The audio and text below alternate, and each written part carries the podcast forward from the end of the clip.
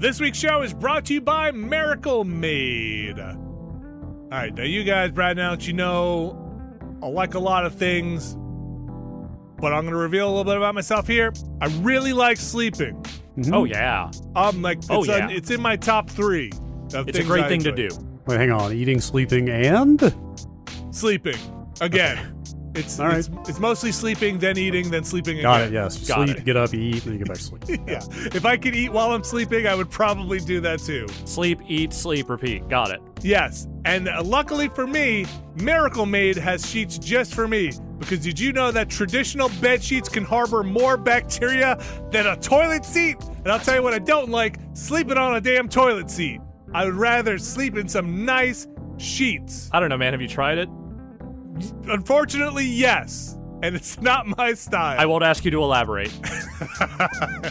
Inspired by those punks at NASA, Miracle Made uses silver infused fabrics and makes temperature regulating bedding so you can sleep at the perfect temperature all night long. It has self cooling properties.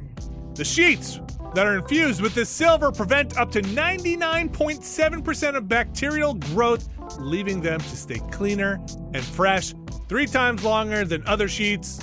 And no more gross odors. Only the best odors in my sheets. You can go to trymiracle.com slash nextlander to try Miracle Made sheets today. And whether you're buying them for yourself or as a gift for a loved one, if you order today, you can save over 40%.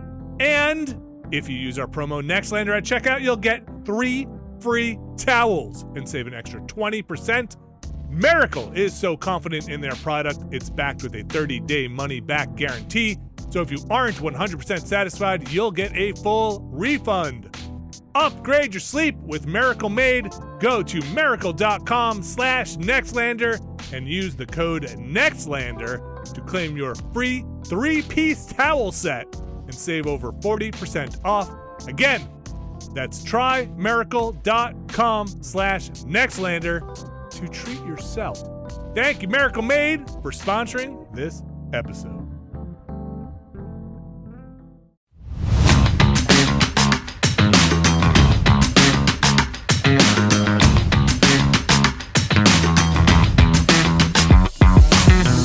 Everybody, and welcome back to another Nextlander podcast, episode 76. I think that's right. Spirit Episode of 76. the spirit of 76 is in full effect. We are going to talk about Pentiment Somerville Atari 50. But before we do that, Brad Shoemaker, how are you? Mm, hello. A purring kitten is what I get from that. Alex That's right. Navarro, how are you? Uh, I'm more of a rambunctious kitten. A rambunctious kitty. I like it. I can't wait to talk about this Atari 50 thing. Yeah, we'll get Pretty there. funny. It's Whoa. pretty funny. I was. It was not what I was expecting. Um, Wait, wait. What were you expecting? I think I was expecting more of a. Well, we'll talk. We're going to talk about it when we get to Yeah. the Atari Yeah. 50. Yes. Yes. Uh, everybody doing well? Yeah. Before we Yeah. jump into things, Yeah. I've got to go pick up my son a little while here, so I, I'm going to go. Uh, I'm probably going to jump in quickly here, but I want to remind everybody because of a, a meeting I had yesterday. Uh, save for retirement and save early Hmm. is uh, oh. is uh, is my my takeaway from my meeting uh, with uh, my retirement person who tells me if I'm going to be screwed or not. Um, never too early to start socking away whatever you are planning, let's say, hmm for some kind of retirement. The thing that's always interesting is um, she's great and she's pretty conservative in terms of retirement planning. But I'm always like, maybe this is completely depressing, but I'm always like, well, you know, what if it balances out with Social Security? She's like, I never count Social Security for retirement. Cool. Uh, I was like, that's probably, I've known her That's for probably fi- the smart play. yeah. Before last week, I would have said the same thing. I don't know. Who knows? Who knows? who, who knows? Who knows? Life is full of surprises. Indeed. Life is full of surprises, um, and you want to have the means to enjoy it. By Mhm. uh, See, Go- seize the means of enjoyment. that's right, put it back in the hands of the people. The means of enjoyment in the hands of the people. Isn't, isn't it? Isn't it great uh, having your long-term future prospects at the whim of people who don't have to worry about money? Uh, yeah. Well, I love my uh, financial advisor, so she's great. I've known her for decades, so I don't know if she's in. It's at the whim of her necessarily. Oh necessarily. no, I'm- mean, I mean the people uh, who most directly affect the ebb and flow of the stock market. yes, Tying everyone's like t- retirement prospects to the stock market is what the, the white gloved hands on the wheel. Let's say. Uh, Yes. As we all sit in the back, kind of thumping around in the car, being like, Mhm. "I don't really Hoping know you don't get is." bounced out of the cab. Yeah, exactly. Hanging onto a bumper, let's say. Mm-hmm. Uh, yeah, yeah, yeah, yeah. Did you guys? I I remember this is. I remember hearing everybody has heard probably save save early, save put in you know do your four hundred one ks, do all this stuff. Man, it's hard. It's so hard. Let's start a Nextlander pension fund. Everybody who's on the Patreon can contribute to that's our next tier is a next Uh-huh. lender pension fund. It's a group plan. Everybody can contribute. Um and Look, this is the Nextlander Escape Pod. It's not for uh we will be funding the next generation's pension. So it's not Uh-huh. yeah, we we we're SOL, but for everybody coming up next time, uh they they get it. Ah man. How are you guys doing? Hopefully you got some set up set up like influencers group health insurance. Yeah, yeah. There, I when I was um years and years and years and years and years ago, before I was even at GameSpot, I was part of the freelancers union um for Oh, health wait. insurance. They had one of those. hmm Oh in, wow! in New York. I think it's still around. Uh, but uh, I I looked at their health insurance stuff, and it wasn't as co- it wasn't like at the time it was pretty good. Now it is um comparable to what I'd be paying in the New Jersey stuff, which is uh also a fun thing. I'm sure you guys are deep in that as well. Mhm. Yeah, I don't- no, I don't. I don't plan for my future. I don't spend. I don't go to financial meetings. I don't talk to people about my stuff. I spend all my off hours preparing for various podcasts. That's pretty much it. And uh, Recent- and buying scratch offs. Yeah, Yes. Yeah. Recently faced with the question of should I sign up for health insurance for just the month of December, knowing I'm going to have to do it again Yep. in a month, and and the answer was yes, of course. Yes, of course. Yes, of course. Because they Let's not Cobra's into- running out, baby. Let's not get into it. Cobra's out. The Cobra, Because- Cobra, Cobra, la la la la la la, Mhm. long gone. Um, The and, Cobra uh, Commander has issued his decree, and we're off that shit. Now we know what actually. f- It wasn't Cobra stealing weird mind gems, No. or you know, it was Cobra. Uh, it was Cobra launching a health insurance mar- market to get uh, people who wanted to get their group insurance and continue it. That that that's the plan. The Joes just couldn't re- seem to foil. I mean, if you're gonna like plot to take over the world through a generalized scammy evil, health insurance industry is a pretty good way to go. I feel like I that's mean- a, that's a mind bender plot, really. Yeah. I mean, I was quite literally sitting there going, like, what if I just didn't leave the house for the month of December? Like, what if I don't cross any intersections Yeah, in December? right, Maybe yeah. I'll be okay, but freak health events always happen, and You just never know. Destro, what is this shit? I got out of arms and into health insurance, Cobra Commander. we, we will. People who are on their group rate want to get the same coverage, but will pay double the price. I don't be- understand any of this. Neither do the people of America. Dude, Cobra's been real quiet. we don't know what they're up to, but our health insurance premiums went through the roof. Barbecue's paying like $2,000 a month alone. Nothing we could do. Just General fucking Hawk comes in and be like, you guys got to sign. Oh, That's why those people in Springfield were melting. It's because their health insurance ran out. they just saw their premiums. Ugh. We've got a hell of a show for you today. Uh, Pentiment, Somerville, Atari 50. I've got some God of War updates. We're going to get to the news after that. Let's start with the games Pentiment. Well, singular. That's one game. Pentiment. Pe- let's start with the game Pentiment. So, Pentiment, if you haven't heard, it's kind of a it's kind of a uh, not an easy one to describe. Brad, do you want to take a crack at it? Yeah, it's, it's the game that I saw a presentation for that we talked about a couple months ago. Um, from uh, Josh Sawyer, director at Obsidian, and a small team of like a dozen people. Uh, it's current- set set in the Holy Roman Empire. Holy Roman Empire. Specifically in the in Switzerland, the- right? That's the No, region. in Germany. No, Oh, it's is in it Germany? Okay. Yeah. Kiersau. Um, early early 16th century. It is uh it is twenty dollars. Uh, I'm gonna put my glasses back on. Twenty dollars currently on uh, Xbox and PC. it's like a narrative role playing adventure, I guess you would call it. Uh, yeah, but the the I feel like its biggest claim here is its art style. Yes. and kind of a narrative. Its mechanics for its RPG and Yeah. uh, Can you illuminate a bit on that earth, uh, oh art wow, style? Boo. Yeah, well, that's, that's the stuff I that's the stuff I talked about when I saw it before because that's all they showed us. They didn't actually show any gameplay. They just kind of gave us a big presentation on their font rendering technology.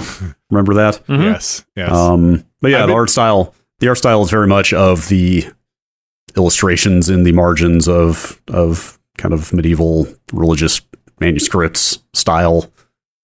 Yeah. Um, And specifically, you are playing as a character that is, while not explicitly a person dedicated to doing that particular kind of manuscript, is working in a monastery with people who that is their their daily toil yes, Andreas Mahler, Mm-hmm. who in, in the scriptorium. in the Yes, in the scriptorium. scriptorium. Yeah, like I'm actually it's really interesting to see that it is actually situated like directly in the middle of this transition yeah, from like the the I mean the church is still uh the church is still, you know, kind of the main authority in society at this point, but like there's a little like it's starting to give way, like the printing like There's a lot, printed, a lot of like mass- kvetching about like, you know various aspects of the church and its you know insertion into daily life and the power it holds over these townspeople. Right. And they're like they're like there are people around who still cling to pagan beliefs, you know, like and they're like still angry that the church came in and supplanted the Christian church supplanted that, but then even beyond that, you know, mass printing is starting to catch on and like this hand hand done manuscripting is seen as on the way out. So like anyway, there's a lot of interesting stuff going on in the story there, but uh There's a real. Uh, there's somebody had a real fun time digging into some medieval history. Oh, yeah, and, that- and trying that- to. there there was a lot of talk in that presentation from Sawyer and the art director about research they had done, and they straight Oof. up were just rattling off book after book and Holy author cow. after author. They worked with they worked with numerous historians on this game as well. Like it's And don't worry, if you weren't there for that presentation, they mention every single book that they probably researched, like in the margins of the story, if you want to know everything they read. Yeah, you can pull up a glossary for any underlined text, and they will give you a, digestible historical context. It's not super long, and, and I appreciate that, and it, it just Yeah. kind of puts it into a context because these characters are just throwing out names left and right, and you might be like, "The who to what now?" Uh, it's this town seems like it is. So the world seems to be moving on a bit. This town seems to be stuck in the past a little bit, a, a kind of In more ways throwback. They even say at some point the scriptoriums are out of favor, and uh, uh, th- this is kind of one of a what a charming thing to have these Mhm. monks do this. You are what's your name again? It's at, not Andreas. Andreas Andreas, Andreas. Mahler. so you're there on basically commission to do this. You're trying to become a master in the, in the kind of uh, journeyman trade master sense, and you're doing this work to hopefully go home and on in your free time working on your masterpiece. But uh, for work, you're here doing these uh, this manuscript to go home, get married, and become a master, and open up your own shop. Uh, of You know, course, the life path. Oh yes, get married being a big one of them. Mhm. They I keep did not bringing know that that. I did not know that was so important to becoming a true master in the guild. But uh, everybody keeps asking, "Oh, not married? Oh, no, Mm. no, no. It's on. It's in the works. I'm gonna. It's a. eh, It's all worked out. So what I did not expect about this game, the font rendering, I expected. You had told told us uh, plenty about that. The art style I had seen from the movies.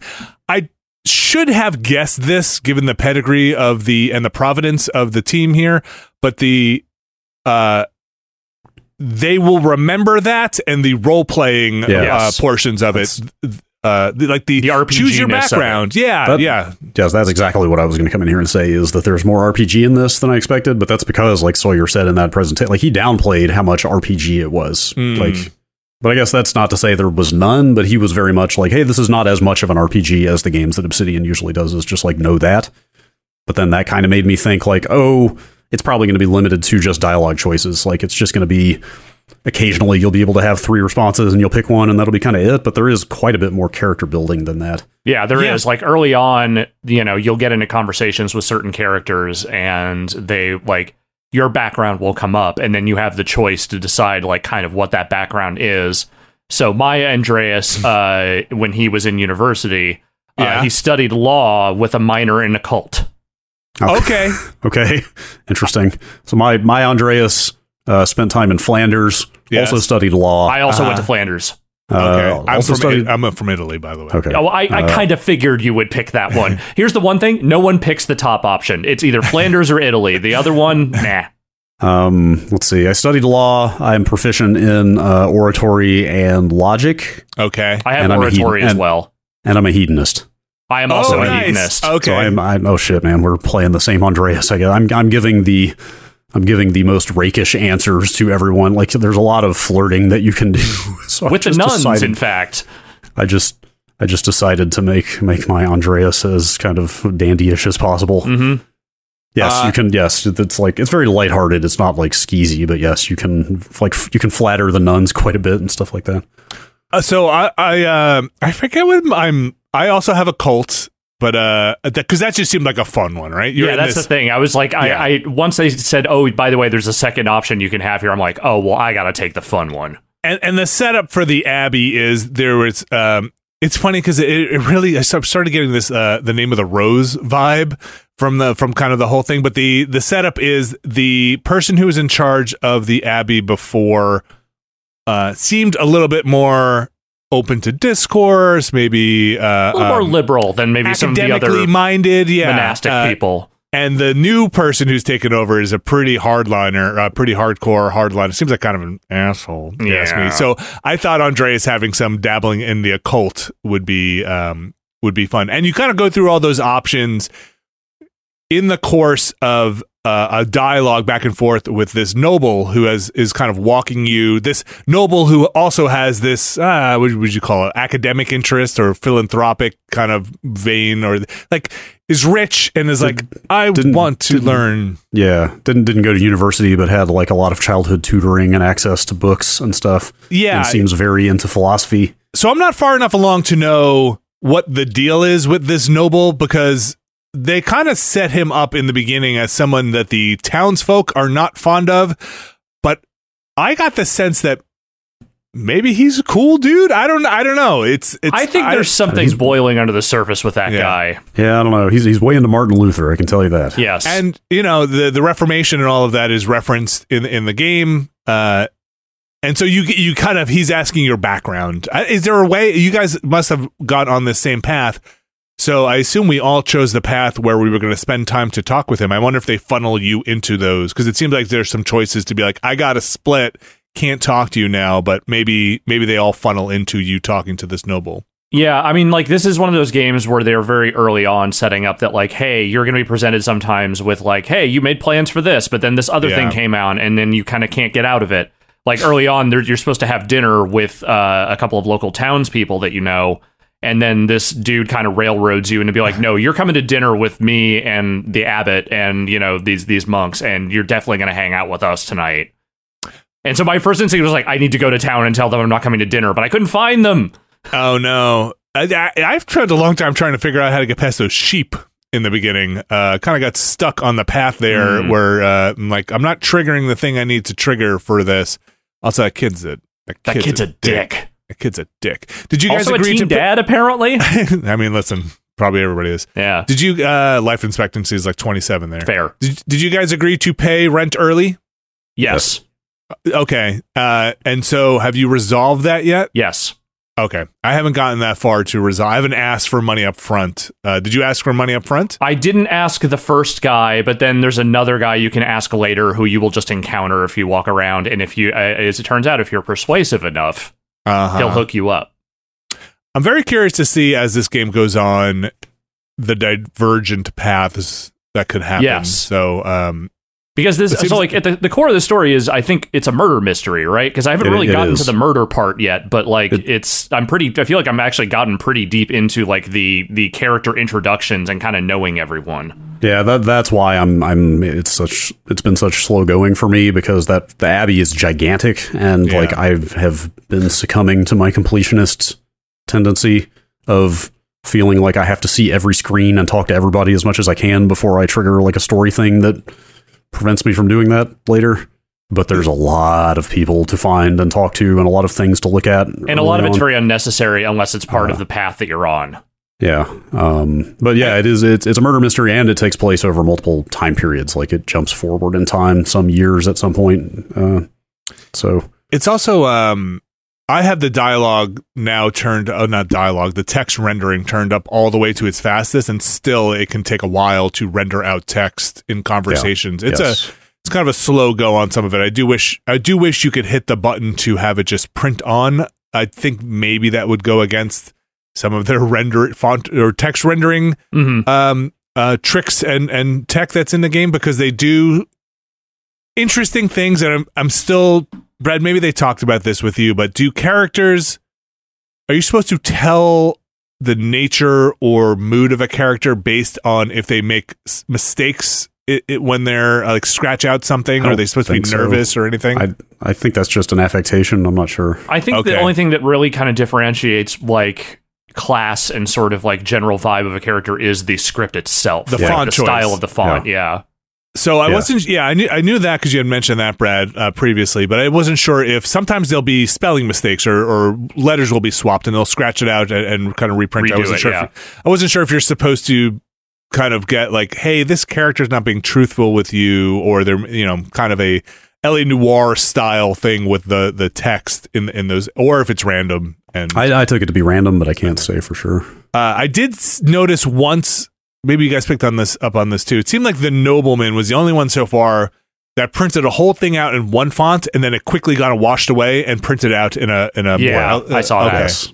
All right, uh, that stuff's neat, um, and that kind of characterization is neat. Uh, my only complaint is when it does the full or Andreas's font is outlined and then filled in, it can be a little slow. I can, Mhm. you know, you're you're for the most part, I'm able to read faster than the whole thing fills out. I would I would appreciate if you could just kind of print it all on screen. Yeah, I've I've mostly been kind of reading stuff in outline and then kind of buttoning. You can't you can't button past it until it fills in. Yeah, So like by the time it fills in, I'm kind of hitting the button to move on. It's not like it's- laborious, but it is a little slow. Yeah, It's a little slow. It's it's not the end of the world.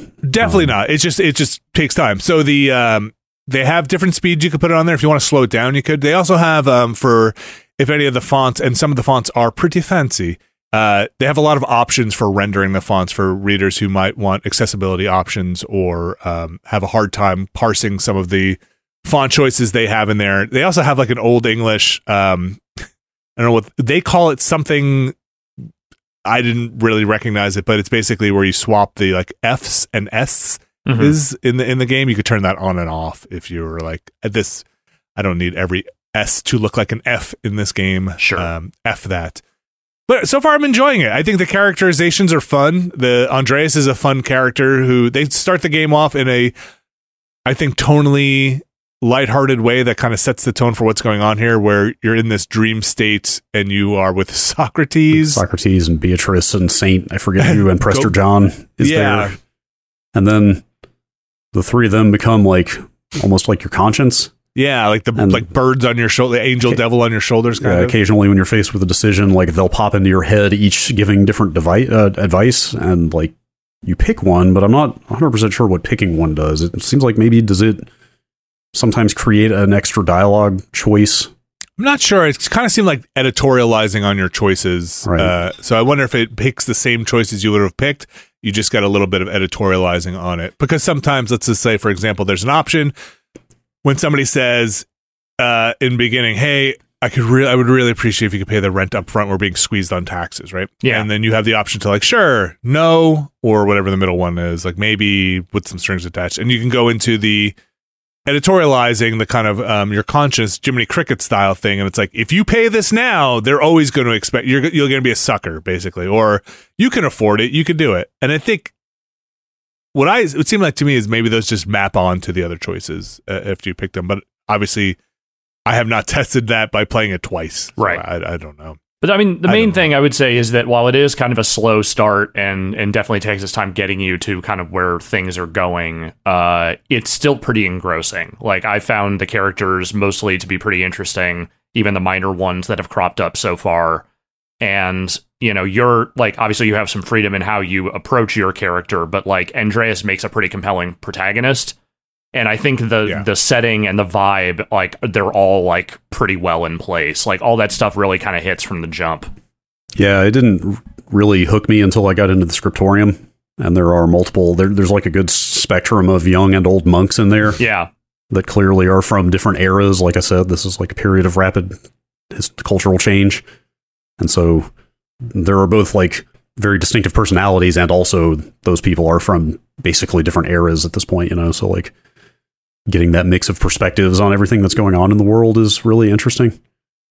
It's it it's they set the table well, I think, in terms of Yeah. what uh, it's It also it manages to be thoughtful about the era it is portraying without just feeling like there is a modern narrator basically commenting on all the things that are fucked up about the world you're in. Mm-hmm. Like there's a bit in there where you're talking to this librarian nun and you know you're kind of talking about your chosen vocation and the brothers and all that kind of stuff and she's like, "Well, I mean, your your job's not so bad. I mean, you're a librarian. You must love that." And she's like, "Women don't get a lot of choices, dude."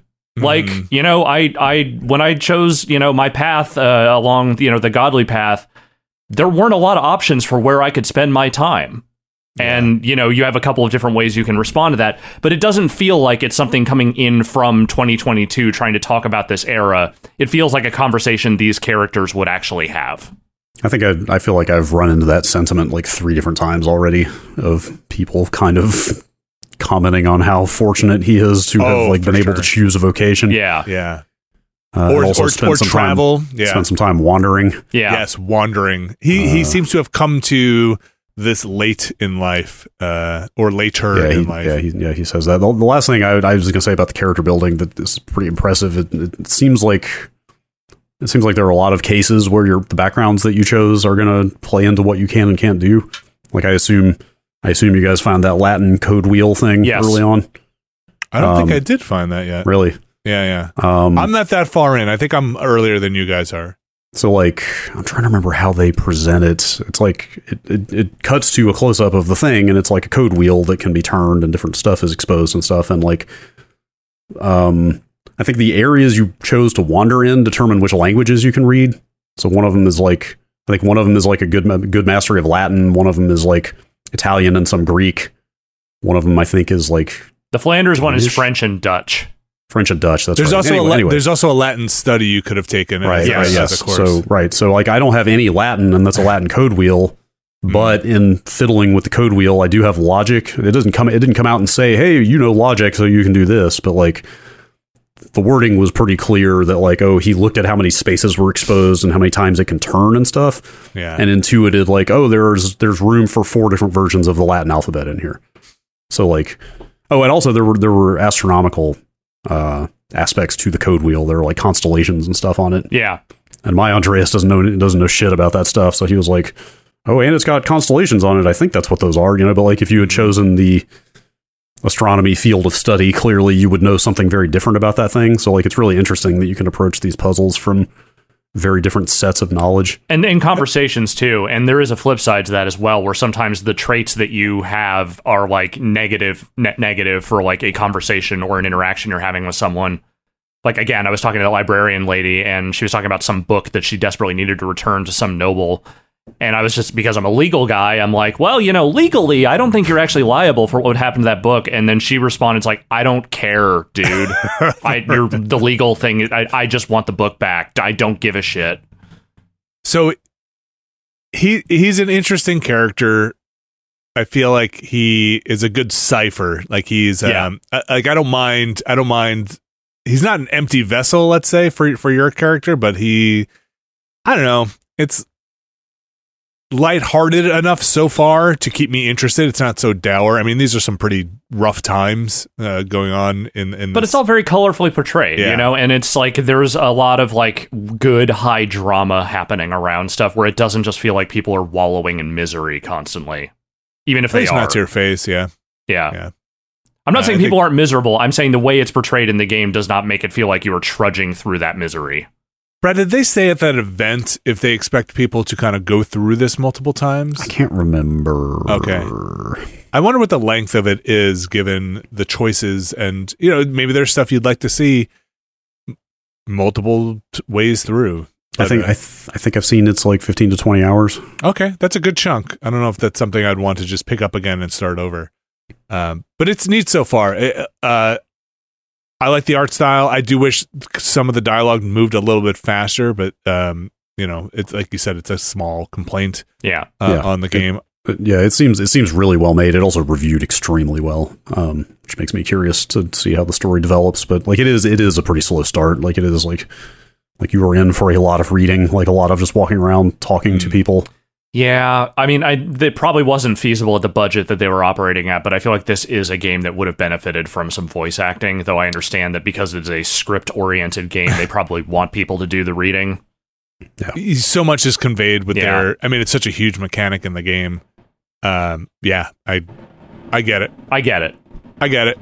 Uh, Pentiment out now. If you have Game Pass, it's on Game Pass. Otherwise, it's twenty dollars. It's on the PC and on Xbox platforms by, uh, you know, probably forever. I'll just say right now, twenty dollars feels like a steal for this thing. Yeah, so far. So I- far. I- again, I'm I'm only in, uh, a few hours in. Uh, all right, we're gonna take a quick break. We'll come back. We'll talk about Somerville and Atari 50, the anniversary collection. Stick around. This week's show is brought to you by Rocket Money. Brad Shoemaker, Alex Navarro. I bet you guys have subscriptions. I had a lot of subscriptions. I had too many subscriptions, and at a certain point, I had to drill down. I had to I had to focus. I had to make sure that I did not have so many subscriptions anymore. You had to take time out of your day, My busy schedule. your time, which is worth more than anything, to find those subscriptions and cancel. Brad Shoemaker, do you live a subscription lifestyle? I am just a walking monthly bill at this point.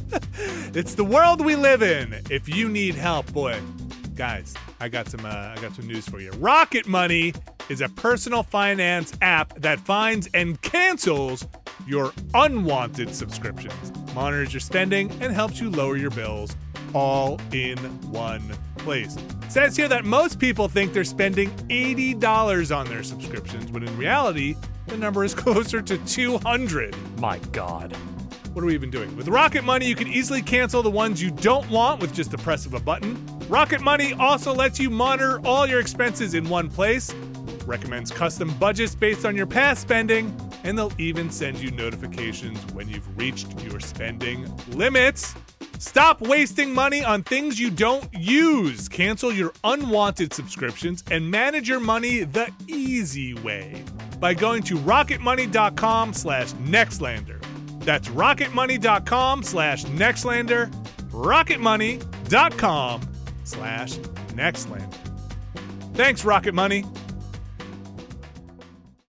And we're back, and time to talk about some uh, Somerville. Somerville. used to live video there. Game. I was going to say the video game. Somerville. How was it? Not like this. Not like this at all. So Somerville, another game that is on the Xbox and PC, probably currently. Uh, maybe it'll come somewhere else eventually, but launching exclusively there on the Xbox and the PC. Tw- It ranges from twenty five to thirty dollars, depending if you're looking on the PC, let's say, or uh, on the Xbox, which seems to have it for twenty seven ish dollars. I think twenty seven forty nine. I want to say it was. yeah, Okay. Or or you can get it for the price of Game Pass. or for Game Pass if you have Game Pass. Somerville, a game uh, by Jumpship, which has some ex Playdead folks in it. So if you are, Maybe just one. I'm not sure. is It's it just Dino one? Patti. D- but I think Patti it's is there. Chris- I'm not. Sh- Olsen, who's the writer director of this game? Uh, yes, I think that I believe that is correct. Okay. Uh, so, uh, but maybe even more than that, it's got that vibe. It's got that. It's got a Playdead ish vibe. It's there's no dialogue in the game. There's no uh, spoken or text dialogue in the or or you know nothing to tell the story other than your actions and the environment. Let's Right. say in, in the game. So I finished this. Um, there are multiple endings. I kind of I got all the endings. I had to look up how to get one of the endings. Um, I was wait, you mean multiple endings in sequence, not like a choice? no, you get a choice. Um, oh, wait, did so- you just reload a save and just do everything? You can load chapters. Ah, so, okay. um, yeah. So there's probably three main endings and maybe two two ish other endings. Uh, they all kind of occur near the end of the game, so it's not like you, you'll miss something early on. This game I enjoyed. It's kind of a technical bit of a technical mess. It's got some it's got some bugs. It's the controls never feel super great. It's a little rough on the pathfinding. It's kind of rough all around. Move you you're in direct control of your character. You don't have any camera controls. Uh, so you're Yeah. on you're in set pieces kind of moving your character around and sometimes where they want you to go is an exercise in frustration. Finding out where they want you to go can Yeah. be frustrating. this is the thing that is kind of driving me up the wall about it because it is a really nice looking game. It has this like great environment art, great like you know, and like just art design in general. And the environments being a little more open than they are in say the Playdead stuff, where you're kind of moving along a set side-scrolling path for the most part, gives you the impression that you should be exploring and poking around and looking at stuff more in the environments than is actually necessary. Because every once in a while you'll find a little hidden area where maybe something is going on. But generally speaking you are still on a pretty set path which means that you have these areas of the environment you can wander around in that just don't lead anywhere and can sometimes lead to you getting stuck in places not really being not being able to visually identify where you're supposed to go next Yeah, yes, and uh, some of those hidden areas might be related to uh, achievements or, or or or getting something like that, but it can be frustrating not only mechanically get navigating it, but with your time in trying to be like, okay, it takes me about 45 seconds to transition from this screen, to shimmy along this ledge, to transition to this screen where Yeah. there is nothing over here. And now I'm just spent a minute and a half. Now I'll go back the other way. Yeah. So that stuff can be frustrating. It seems like the rules of the game are not always consistent with ledges that you can climb on, with areas that you can explore. Sometimes a ledge that seems like you should be able to climb it is not climbable. i've already run into that like twice Yeah, that can be. I've had to restart a checkpoint at least once, maybe twice, because I just bugged out uh, and was like, "Oh, I got caught in some geometry, or my character was endlessly falling." Uh, I was able to. There was a pathfinding issue with another character that I was able to resolve eventually by running. Is suspect in places, and it's not Yeah. necessarily game breaking, but like whenever there's an NPC character following you around, it's kind of debatable as to whether they will keep following you around depending on where you go. So one of the main mechanics in the game, uh, if you don't know, this game uh, kind of deals with like an alien invasion. It's pretty it's pretty opaque what's going on. They're not explicit about anything, but from what I could gather, without saying any spoilers, the game kind of launches into this alien invasion. Uh, you get some powers that are based on light, uh, Yes. and, and kind of uh, manipulating light. Again, it, it a lot of the game is exploring these powers, so I don't want to give it all away if I don't have to. And those work generally pretty well. A- And there's some fun puzzles around that. It's it's basically environmental puzzles using light sources. I've never met a game character that was in more need of a headlamp or a flashlight um, because this guy would just be killing it if he just had. Yeah. Folks, keep a flashlight in your house in case of emergencies uh, with batteries. Ideally, something charged. powerful like a mag light. Yeah, oh, it doesn't even matter. This guy could have had anything. Uh, because he's got the, the whole quest to find light sources is basically the whole uh, the, the majority of this. It goes in interesting places. I think the game, especially the second half, really departs from uh, uh it gets more creative. The kind of is less grounded, is more creative, um, has more freedom in the second half. The technical stuff gets in the way. It's it's a bummer. Yeah, it, it it is. It takes away from it, and it, it, it kind of um, is is a mark on what is otherwise a pretty tight experience at only four or five hours of, of Yeah. actual gameplay. And that's the thing is like I think at that length, you know, especially for a game that is essentially wordless, I it, you really just kind of need to make sure that every moment is hitting, and that or at the very least that like the environments you're walking through and the progression is pretty seamless, because I like wasting time fuddling around the environments trying to figure out where you're supposed to go and messing with puzzles that feel like they don't always work 100% right Yeah, is just not a good way to spend a game that feels like something that is meant to be played in like a one single like burst. You know what I mean? Or at least two fairly close together bursts. And on top of that, they retread some ground in the second half, which also feels a little. It's narratively, um, in context, so so it, it makes sense narratively, but you are just kind of doing similar puzzles that you just you had solved earlier on the game. Uh, Is we- it similar to like later on? excuse me, and ins- like Inside does the trick where you're controlling like lifeless human bodies remotely multiple times, but the puzzles are different enough that it feels fresh every time, or is this just rote doing the same thing over? I, and over? li- like without getting too much into it in spoiler narrative spoiler territory you're you're kind of just revisiting stuff that you have done uh, and they change a little bit up but again you, it's a very deliberate pace in the game so it's not like you have a run button or you're sprinting over stuff you you know where you have and when you know where you have to go and just have to get your character there sometimes it's even more frustrating because Yeah. you're just like oh okay i just got to get over here i want to like this game more than i think i do uh, that's that's my biggest beef with it. I it reminds me of Out of This World a lot, and that's a game I really do like. Mm. It, it's it has those or Another World, I think it was Mhm. it was called in the UK. It has those vibes to it, um, and so it's it's I don't know. Like I want to like it more. Would I love this game if it were polished up? I don't know. I'd be hotter on it than uh, I think I am right now. If it were a perfect te- technical uh, uh, piece, It definitely feels like a game that needed a few more months in development Yeah. to polish out some aspects of it. And, you know, it's one of those things where I'm almost at the point now where I'm thinking about just putting it down to see if Mm. they do patch it or do anything to it to to adjust some of that stuff. Because I think there are also some inherent design flaws that probably wouldn't be easily fixed. But if you took a bunch of the technical hiccups out of it, it would be a much more appreciable experience and something that like you can kind of you know you can look at some of the puzzles and go okay maybe this wasn't so great but i'm at least in, engaged with this the technical stuff is the thing that is actually starting to bounce me away from it because i can deal with one i can't deal with both it's it's it's funny because uh, for a short game, there are some parts where I, I felt like it could have been even shorter. Mhm. There there are some sections there where I'm like we we could have just lost this whole section and I would have been okay. There's a very long section that's underground, which is a probably one of the more interesting sections. It just goes on for a bit, and Yeah.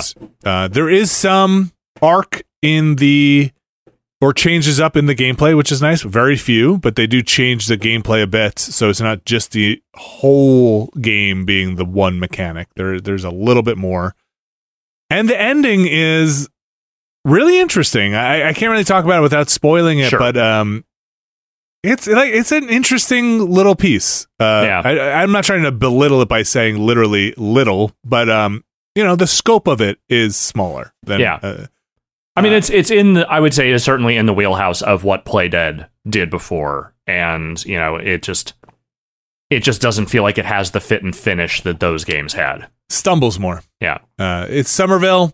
It is uh, out now uh, on uh, PC and Xbox Game Pass. If you got it, twenty five dollars or ish thereabouts. I was trying to look around to see if there's been any developments on actual play Playdead's next game, but it doesn't look like anything. Any yeah i don't think they've said anything they, in a while since they put out that last teaser image. They still haven't even put a name on that thing. Uh, yeah. it looks like it might be kind of different. Like it might not just be a side scroller. It's hard to tell from these Hmm. images. Uh, I I hope they they patch up the technical stuff. I don't think that would make this. Um, I don't think it would solve all the all the problems, but it would help. But it might solve enough of them that it would actually compel me to finish it Yeah. Uh, Somerville out now. All right.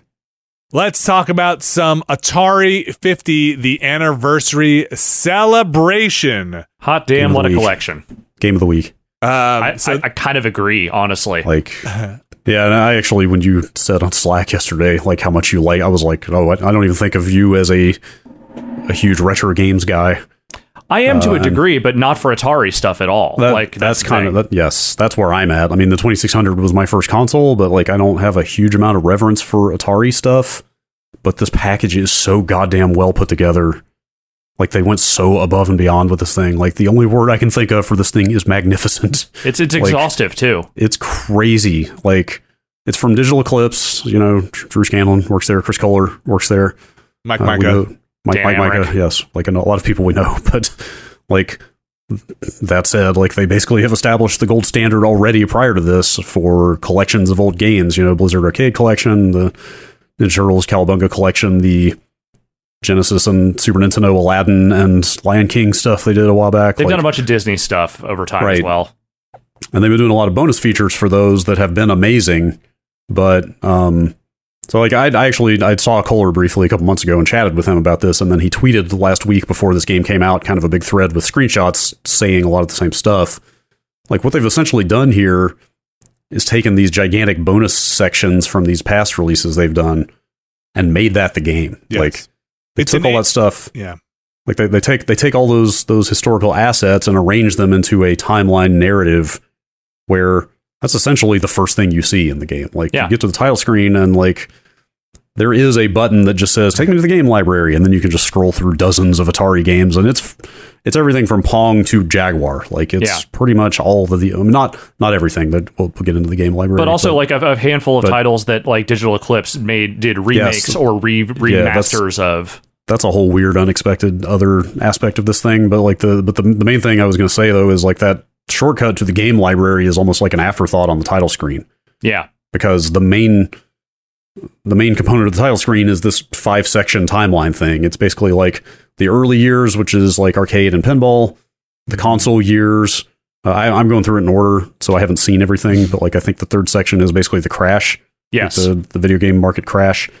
Um, fourth section is home computers, and then fifth is like the later years, you know, Jaguar and, and Lynx and stuff. But you pop into those things, and it, first of all, the motion graphic quality of this thing is just sublime. Like all the designs are just so like like modern but 70s looking and like just really slick transitions between everything. But the timelines that they like they drop you straight into a timeline as soon as you press a button on one of those things. And it's a horizontal timeline that's mostly i think it's well it's, it's not all game it's mostly games at the top line but some other stuff. But then from almost every item on the on the timeline you can scroll down to additional items about that point in time. And like the range of shit they pulled for this thing is just astonishing and like i don't know about you guys but for like for my money the new documentary stuff they shot with a lot of those original engineers and I mean, there's like tons of names in this thing. Like I haven't Yeah. seen, I haven't seen Nolan Bushnell yet. I don't know if they got him or not, but like But Eugene, Jarvis, is in there. here. Like, like a bunch of and Al Alcorn, like all the, most of the names uh, from early Atari that you think of are in here. And then they also interview well. people like Tim And, Schafer and and, also Tim Schafer. Yeah, Cliff was Very Bleszinski. excited when Tim Schafer popped up. Yeah, But it, first but it's also edited very well. Like they, Very much it's, it's all put together super well. so And they clearly have a ton of footage, and they they make they put the relevant parts together for the thing you clicked on, uh, and they, they it's edited. It's got a sense of humor to it, Yeah, uh, even in the editing. Oh, it's it's irreverent it's- in a way that feels like these these they they did it specifically because these are the guys they have to talk to, and these guys are all goofballs, but like, Like, in a good way. But, but also some of them are really heartfelt though. They Yeah. actually like they start with the show with the showstopper because they start with Computer Space, the very first Atari arcade game, and literally, literally the first uh, clip is God, I, I forget. Um, It's I one of the engineers. which- I can't remember. Yeah, I can't remember which one it is, but like it's actually a super heartfelt clip about him. In I think I think they dated it around 2000. They found a sunflower farm in Ca- like believe- Dixon, California. in Dixon, California, which is like, you know, they basically answered an ad in the San Jose Mercury and found a dude on a farm uh, who had multiple uh, computer space machines. And they determined that, I don't know if it, Ted, isn't it Ted Dabney? yeah, Uh, oh yeah, the, those are Ted's machines. I don't, I don't know if he's still alive or not. I don't think No, he's he has interviewed. passed. Yeah, He has passed. He passed. Oh wow, yeah, he passed four years ago actually. But they basically put like he like th- this engineer called up Nolan Bushnell and like they put two and two together and they're like, oh, like that was Ted's route. Up. Yeah. What what was it, eighty or something? I forget what. I think it was even earlier than that. It was like No, no, no. I mean the highway. I forget. oh yeah, Anyway, Highway anyway, the- 80 between like it's halfway between uh, the Bay Area and Sacramento. Right, right. So like they basically kind of puzzled it out and they were like, wait, this was Ted's route. Like these are Ted's machines and this person had all four colors of computer space and they basically determined like this yellow one this guy has is the first computer space ever made. What do you say? He paid six grand Five for the paid five thousand dollars for all of those Yeah. machines, and he just like sees very like He's almost tell tearful. He's like- very moved. Like, like- I'd fucking do like five minutes into the, like here I am like tearing up at a fucking Atari collection. five minutes into this thing, And like, then 10 it's minutes- inc- it's incredible. And then 10 minutes later, you get a video about how they were all do- smoking like Yes, just prodigious amounts of weed while they were making like- arcade like- machines. Sorry, nobody was smoking weed in this office. It's like it's like a, uh, yeah, David David Crane going like uh, those things may have been going on, but not in my department. Like Who's the guy in the suspenders that is like. Um, one night I, I- was just, you know, I smoked a bunch of weed. I did a little was- coke and added was- a little was- psy- dude, psychosil into yes, it. He's yes, like, uh, and then he was like, and then I went and scribbled scribbled down a page full of notes, and that Yeah. became exactly the game that I meant. Like, just incredible. yeah, that whole thing is great. Who's the guy who has the blurred out uh, uh, That's- background? that's Eugene Jarvis. That's Eugene. Okay, Yeah, he's Uh, Eugene Jarvis. I've never really seen him speak before. He seems like a very fun guy. he swears a lot, which is fun. I think he's also in that Midway documentary that came out a few years ago. Like That he's would make sense. Yeah, I think I remember seeing him talking in that, and he, uh, yeah, he's fun. So there, Um, it, like, it's you- an interactive. It's an interactive museum piece. It is. Yeah. Yeah, It- it's saw- like you went to a museum. It's an and- installation. yeah, It's it really less- is. I, it's less. I, am stealing this from Twitter. I, it's less. It's less a game, an old games collection, and more an interactive documentary. Yeah, and it's great, Um, and it's put together super well. Because the Yeah. thing, the thing of it is, nobody needs to play Pong in 2022. Like that is, it's great that it's there. But the second you boot up Pong, you're like, "Yep, that's Pong," and then you turn it off and you move on to the next thing. The important thing is that you learn about Pong and that you have access to Pong in perpetuity. You may never play it again, but it's always there, and all the info you would ever want about Pong is right there at your fingertips. Well, also like you're playing Pong, and then you can actually just pause Pong and hit a button and go straight to the operator, like the flyer for arcade operators Yeah. that they distribute, and then like immaculate high resolution, you can read exactly what they were putting out in the 70s to to operators to try to sell that thing. I mean, like it's the it's just like that Ninja Turtles thing that we did, like the breadth of material in here. Like uh, I forget it was it was a Dabney or one of the early engineers. Like the f- first asset you see is a gigantic high res scan of his business card from the early seventies. It's just like It's there's so much shit in here. I did. I did poke into the um the home computer section a little bit because I couldn't resist. Yeah, Like they've got all the magazine, the you know the from computer magazines, the ads they sold those things with, but they also have the TV commercials, which oh, are I just haven't some, seen those yet. There's a Some fair amount of archival footage in there, including commercials, but also some like news footage of like you know some early coverage of Atari and video games in general. yeah. Oh, there. I, I don't know if it's it's right up front. You guys probably saw. There's like there's footage from a '70s documentary about Atari. Yes. Yes. like when when Bushnell Yeah. was like super young. yeah, and yeah, that's fun. They're talking to him as they're launching the business. He- and when in he's there walking around about, like, the rows and rows of computer space. And he's straight up in there talking about like, yeah, all this technology is now affordable due to government investment. Like the government was worked on this technology for so long that now we can produce it cheaply enough and sell it. And it's Um, funny because they're they're talking. Uh, I found this entertaining. They're talking about those games were um, not even necessarily programmed in the, the kind of the sense of a, a written program. They're just you know the chips are in a certain order. something, yes, Yeah. that that's something I had like I that hit me as like I maybe I knew that at some point, but I had totally forgotten that this the 6502, the CPU everybody used back then, didn't come along until several years later. So, So, so in that documentary, they're talking about that, and then you know, for me, I'm like, oh my gosh, those those PCBs are so huge, and they're talking about, you know, like ten years ago, this would have taken up the entire uh, a whole house worth of stuff, and it's yeah, like, man, and- yeah, yeah. it's wild It's to see like, they're so excited about just having integrated circuits, just Yes. having to be like not individual transistors on a thing. Yes, Um, It's which also is fun which is see- fascinating. It's also fun to see them talk pretty openly about their failures. You know, like the whole pinball thing is basically just them talking about, God, that was a terrible idea. oh, they our- hate that guy who took over so much. Oh the what the Warner Brothers Yeah, executive that came yeah. in after they got bought out. Like, dude, that Hercules pinball machine. Did you read about that? Yes, they used the. The- I've it's the- seen that. That the was at biggest- um. Have you the- seen it? Oh yeah, it was at um the, the place that Oh, the- Rich Gallup used to take us to. Oh, at fun, fun spot. Yeah. No, no, No, no, the, the Wizard pinball one. arcade. Yeah. Oh, the, oh, right, yeah, right, yeah. right. Yeah, yeah. Like this, it's the world's biggest pinball machine. It uses pool cues, Cues, yeah. instead of pinballs. it's like ridiculous. And even the even the, text on there is like it's not very fun. Just Yeah. like you get over the novelty, it's not very fun.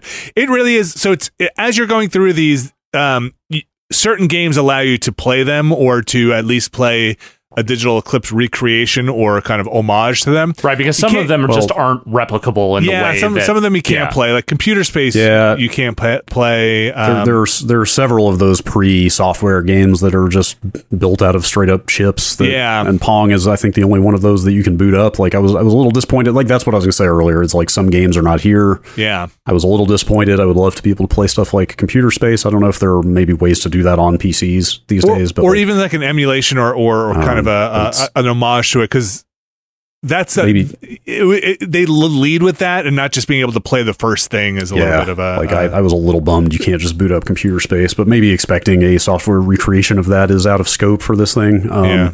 But um, like I said, you can just get to a giant list of games, and like I certainly didn't count. I mean, I think there were a bajillion 2600 games, and there are only maybe a few dozen at most in this, so they're definitely missing some stuff. And also, there's like of the n- four Atari games. Oh, is that is total? That's what in the whole they're thing? yeah. They're what saying it's- over 100 games total. Okay. Yeah. Like of, of the like four 2600 games I had, one of them was an Activision game, Barnstorming, and that's not in here. So I think it's just Atari games. But still, there's a ton of stuff in here. It's Um, it's it's cool. I jumped over. I was going through it, uh, um, you know, section by section, but I also did skip to the crash. I wanted to just skip over to ET and the uh, the Mhm. video game Crash to see how that stuff is covered, and it was fun. You know, like the uh, there's a lot of stuff in there. You know, I did come up with the this stuff. This is you know the 2600 was in my house. I had a bunch of games. I didn't have a um, was it the VCS? I did not have um, that, but the I had no idea. You know, as a kid during a lot of this stuff, you don't know what is happening behind the scenes. Yeah. That I don't know if you got up to the part where they had that whole holographic um, uh, console they were trying to make, and they just scrapped it kind of at the last second there. Like hearing them talk about being an adult now, being an adult who's gone through a lot of corporate stuff and business stuff, it's fascinating to hear that nothing has changed. That you know, people who want to come in and basically say, "You've got a good thing. How do we market this and make the most money from it?" And be like, in doing that, you will probably destroy the thing that you know is Yeah. uh, that we are here to do. And a bunch of goofballs who were like, we really, I'm sure there's more drama in there that is not exposed, but it, from what I've gotten from a lot of the vibes was people who just wanted to do this thing. It had similar ILM vibes to me. People who were passionate, very good at this certain thing. Somebody who realized they could monetize it with a crew of people who were just very good at it, right? Like no, We're very Bushnell. good, and we're in a position where they were basically having to solve all these problems of, you know, creating a mass market, you know, video game company and devices for the first time because there just weren't really any other major American companies doing this. and they um they allude to in the home console stuff with the around the crash it was an interesting soundbite i can't wait to listen to more of it but uh nobody had really figured out how to launch a follow-up console like what Yep. what what does that mean What does that mean? what does that even like what do you do with a follow-up console like you know what what happened they you know they mentioned the is it the odyssey the the Yeah. The Odyssey was. had first. been had been out, but like nobody knew what to do for your encore, right? Like what Mhm. what happens there. And there's like a, shoot, a lot of mistakes, and, and so I haven't gotten past some of that, and I, I really want to check it out. I'm not even really playing a lot of the games; I'm just watching all the videos. I'm booting them up. the I'm trying them out, you know. I tried and- that tank. Uh, Oh, yeah. tank! yes, that that's uh, the, that's my favorite flyer in that thing. The I think the game, the name of the game is just Tank, but in the in the operator flyer that they have in there, it with is the covers. Tank Yeah, because it's all caps with an exclamation mark. It's like fucking Tank. Tank. You're, like it, there's just like that's another reason I got a little emotional going through this thing is that it's a lot of it is just so quaint. It is. Look, think about that. It's a video game called Tank, tank. and that's it. It's just Tank. I, I weirdly found myself enjoying Fire Truck for some Okay. reason. I was playing Fire Truck and I was like, you know what, this is actually kind of fun. I could have seen myself dumping some quarters into this if I was in the 1970s. They Yeah. had that at the um that arcade thing in California. Fire trucks. People Yeah. had the um. There was, what was the one that had the covers that looked like boobs? Uh, the Oh, the- right. had- what was that? Well, that wasn't f- touch, touch it or feel it. There was something else. It was something It like that. where it was like it was a maze game or something. It was a maze, uh, and I was like, that is super funny because the poster for it also was very sexualized, Mhm. and they they said they had to remove the covers that looked like boobs because they were expensive eventually, but people did not like it. Like all of that stuff is just dumb and funny. Yeah. Um, I, I don't think there's a way to get high res box art. I mean, the box art is pretty decent looking on the timeline, but I don't think you can zoom it anywhere, which is maybe a little unfortunate. The tw- 2600 has got some of the best fucking box art in video game history, like those those hand painted covers for. Can you not zoom it like the other stuff? Like the I uh, haven't found a way to zoom the box art. They all have get- manuals, and the manuals typically have the same painting on the cover, so you can Mhm. kind of get the same thing. but, okay. Um, Yes, the box art is fantastic for this a lot this of it. this this thing has made me realize that I kind of really want a print of the haunted house cover, which is one of the four other uh, four games I owned. Is Was that in haunted, the collection? haunted house? Yeah, haunted house. So haunted house is in there, and it's one of the the games that they used as the basis for these. Like I'm trying to think what to call them tribute games. I guess that they made. Like there there's Yeah. a hand. There's like Oh, four uh, four of them, maybe five. Like modern games that people at Digital Eclipse made that are tributes to certain games in here. And ha- like I think I think it's called Haunted Houses. Is this one? Mhm. And it's literally a 3D like third person version of Haunted House Okay. with the same, but your character is still the same little disembodied eyeballs floating around in the dark, which is fucking weird. Um, trying to think what else. There's there's that that game Vector Sector that is like they basically took every Atari Vector game and mashed it up into one game. yes.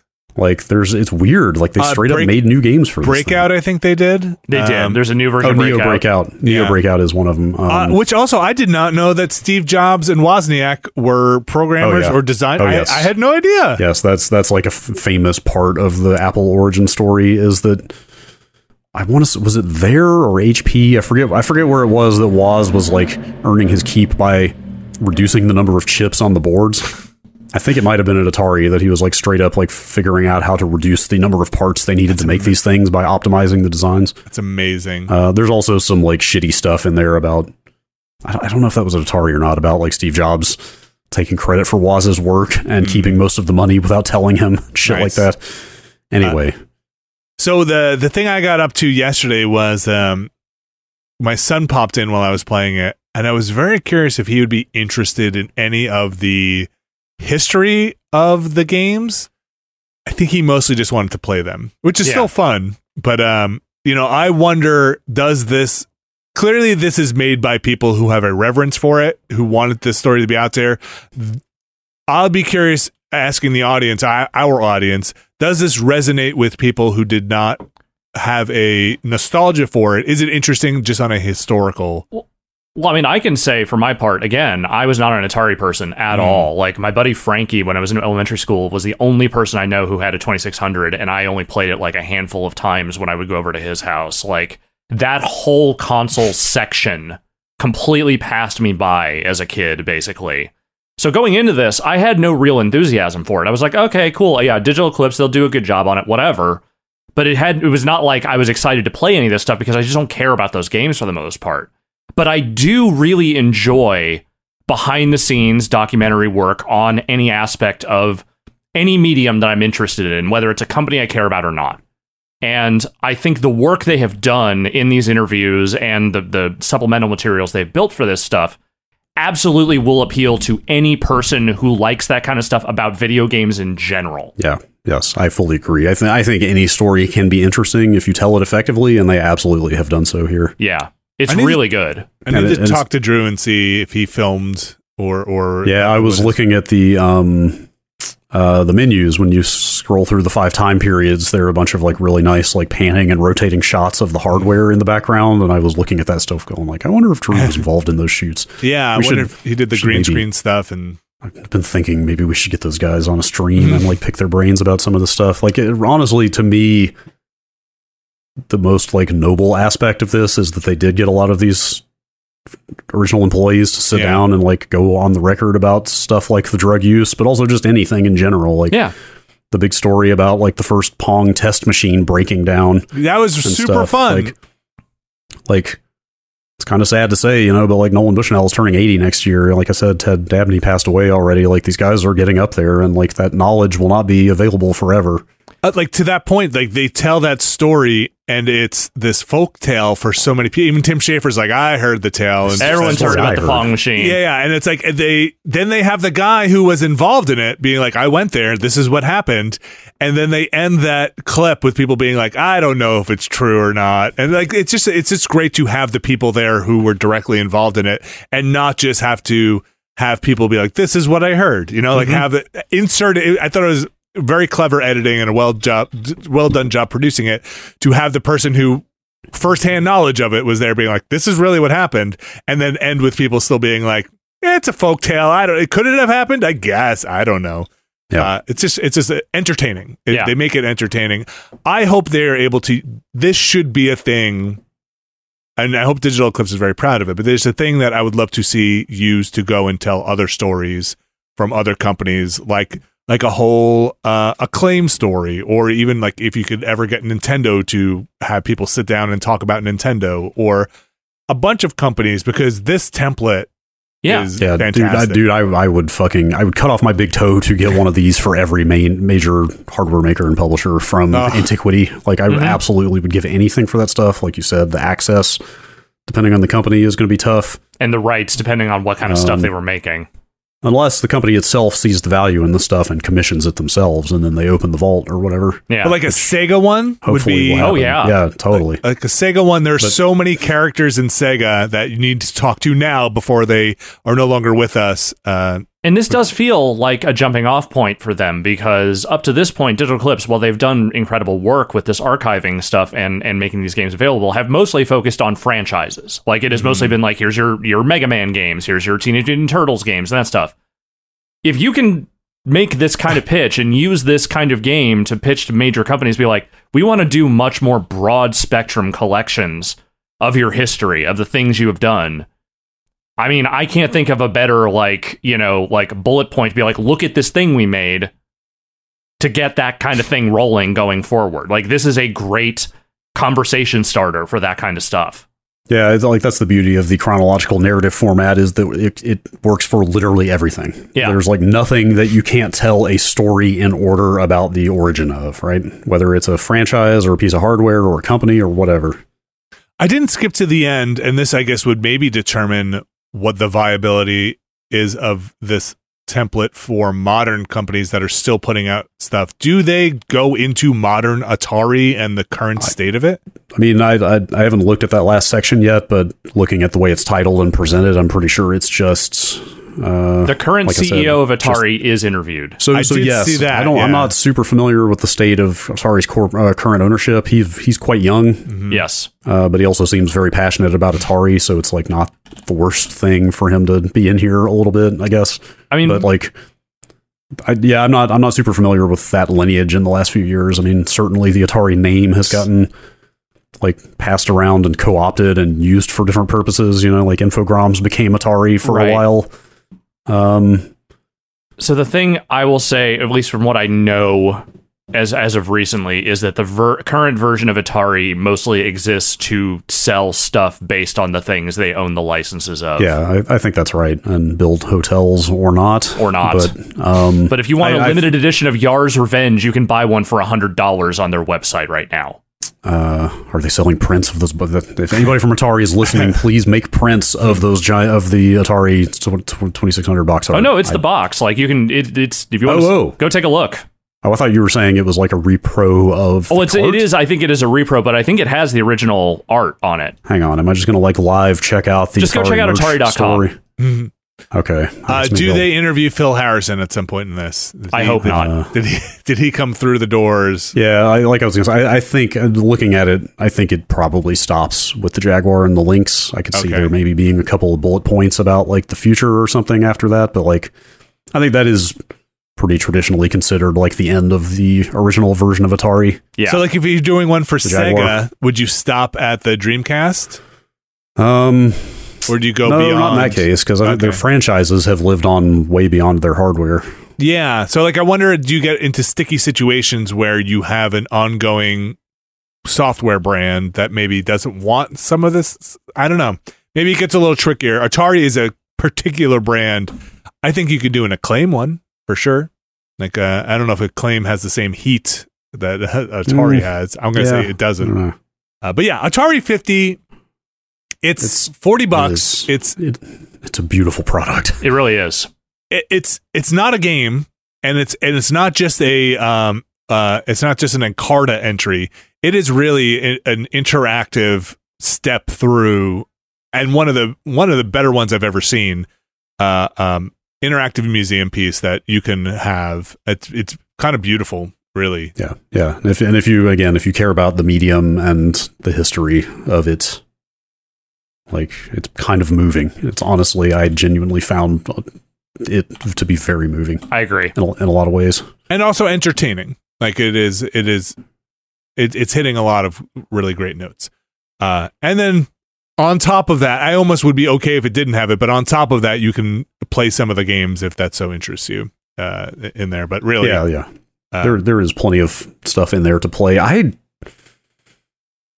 should have talked to Kohler about this stuff more. I don't think there is a whole lot of a Jaguar emulation scene. hmm, So I think that there might actually be some value in these Jaguar games. I don't value hmm in sneer quotes. Relatively speaking, Uh, I don't. I should have looked this up before. Uh, I I think there might be some Jaguar. Anyway, like it, it's not as easily emulated, I think, as most of the more popular consoles. So, just having a bunch of Jaguar games at your easy disposal, so you can finally satisfy your 25 year old curiosity and go, "Oh wow, Trevor McFur in the Crescent Galaxy is terrible." that's what everybody was talking about.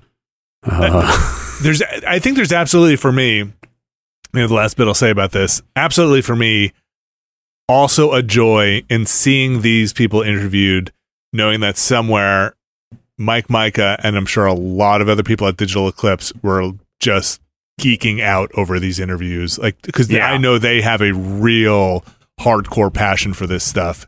And so I can only imagine them having to being able to get these people in their in the room and talk to them, ask the right questions, and Mhm. kind of ha- have a great knowledge base. There's something exciting even just thinking about that secondhand excitement for them to.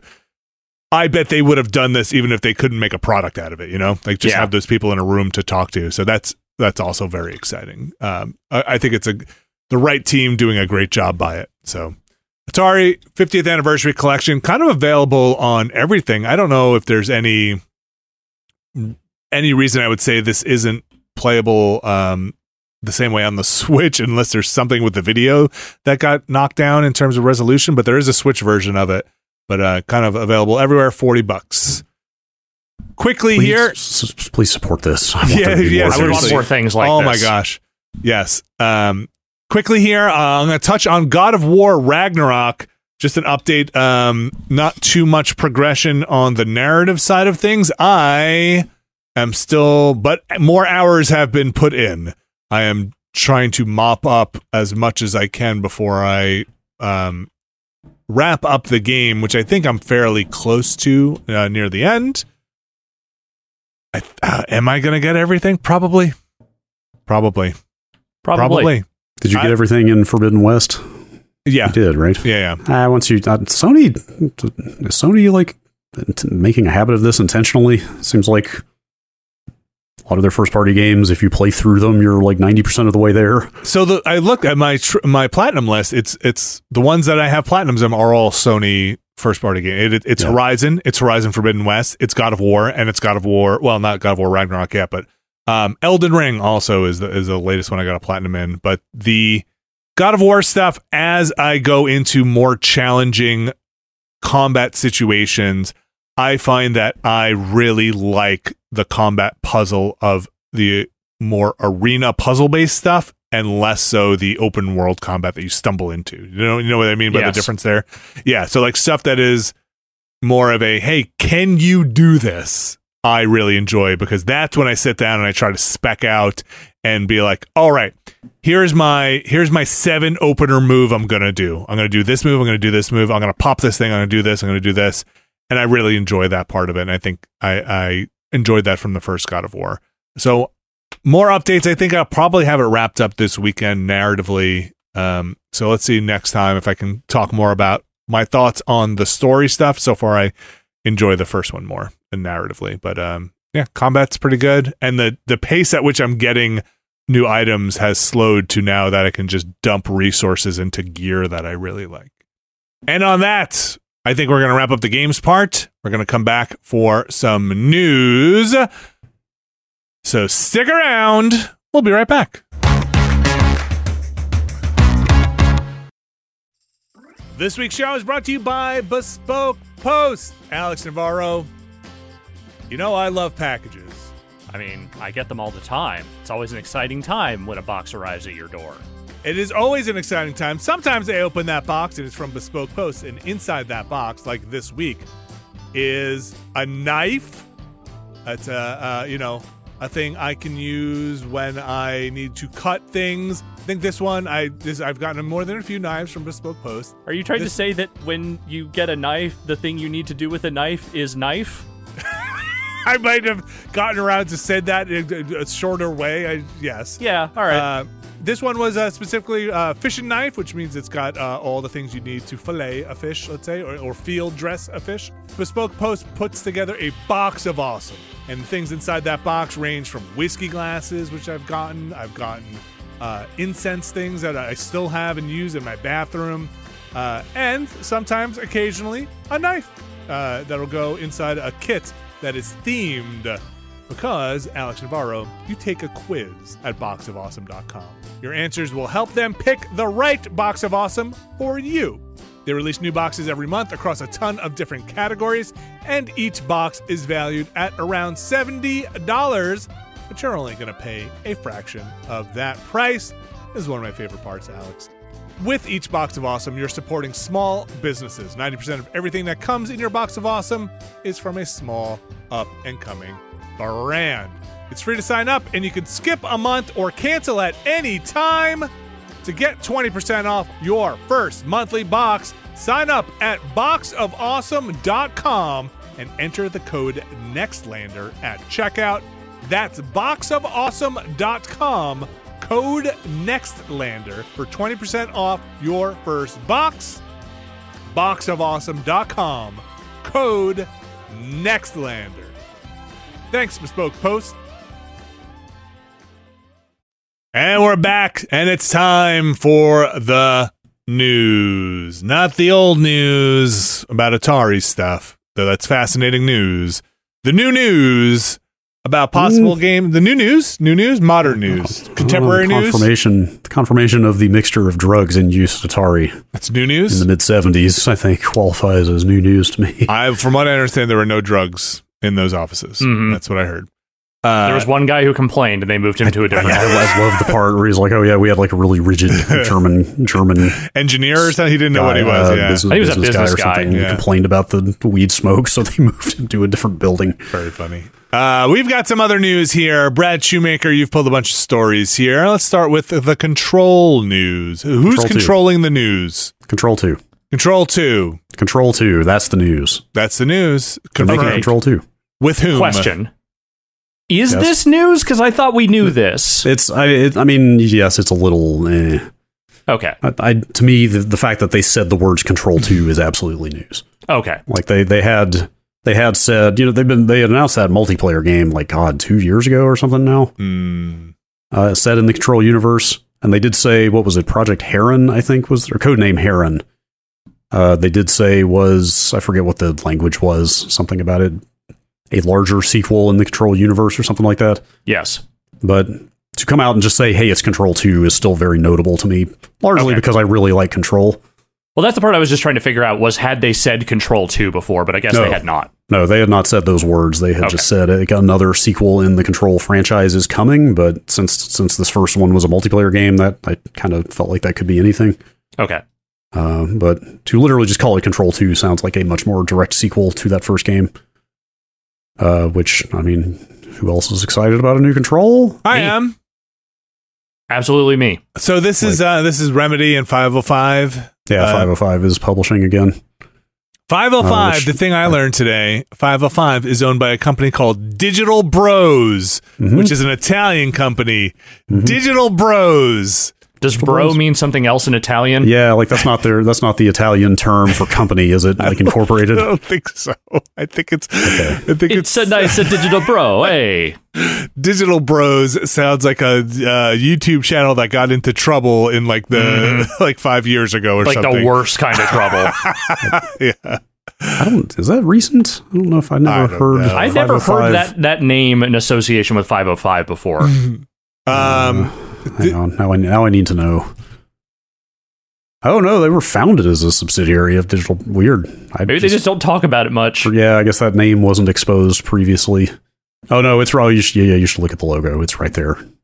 The Digital Bros. Digital Digital Bros is right. Digital Bro. the logo says Digital Bros Digital Entertainment. Like digital uh. bro sounds like like an NFT line. Yeah. Get your digital bro. Yeah. It's just a shitty pixel art ver- like picture of a guy. I the mean, backwards hat. Digital Bros. Anyway, Um. Anyway, that's not the news. The news is Control No. 2.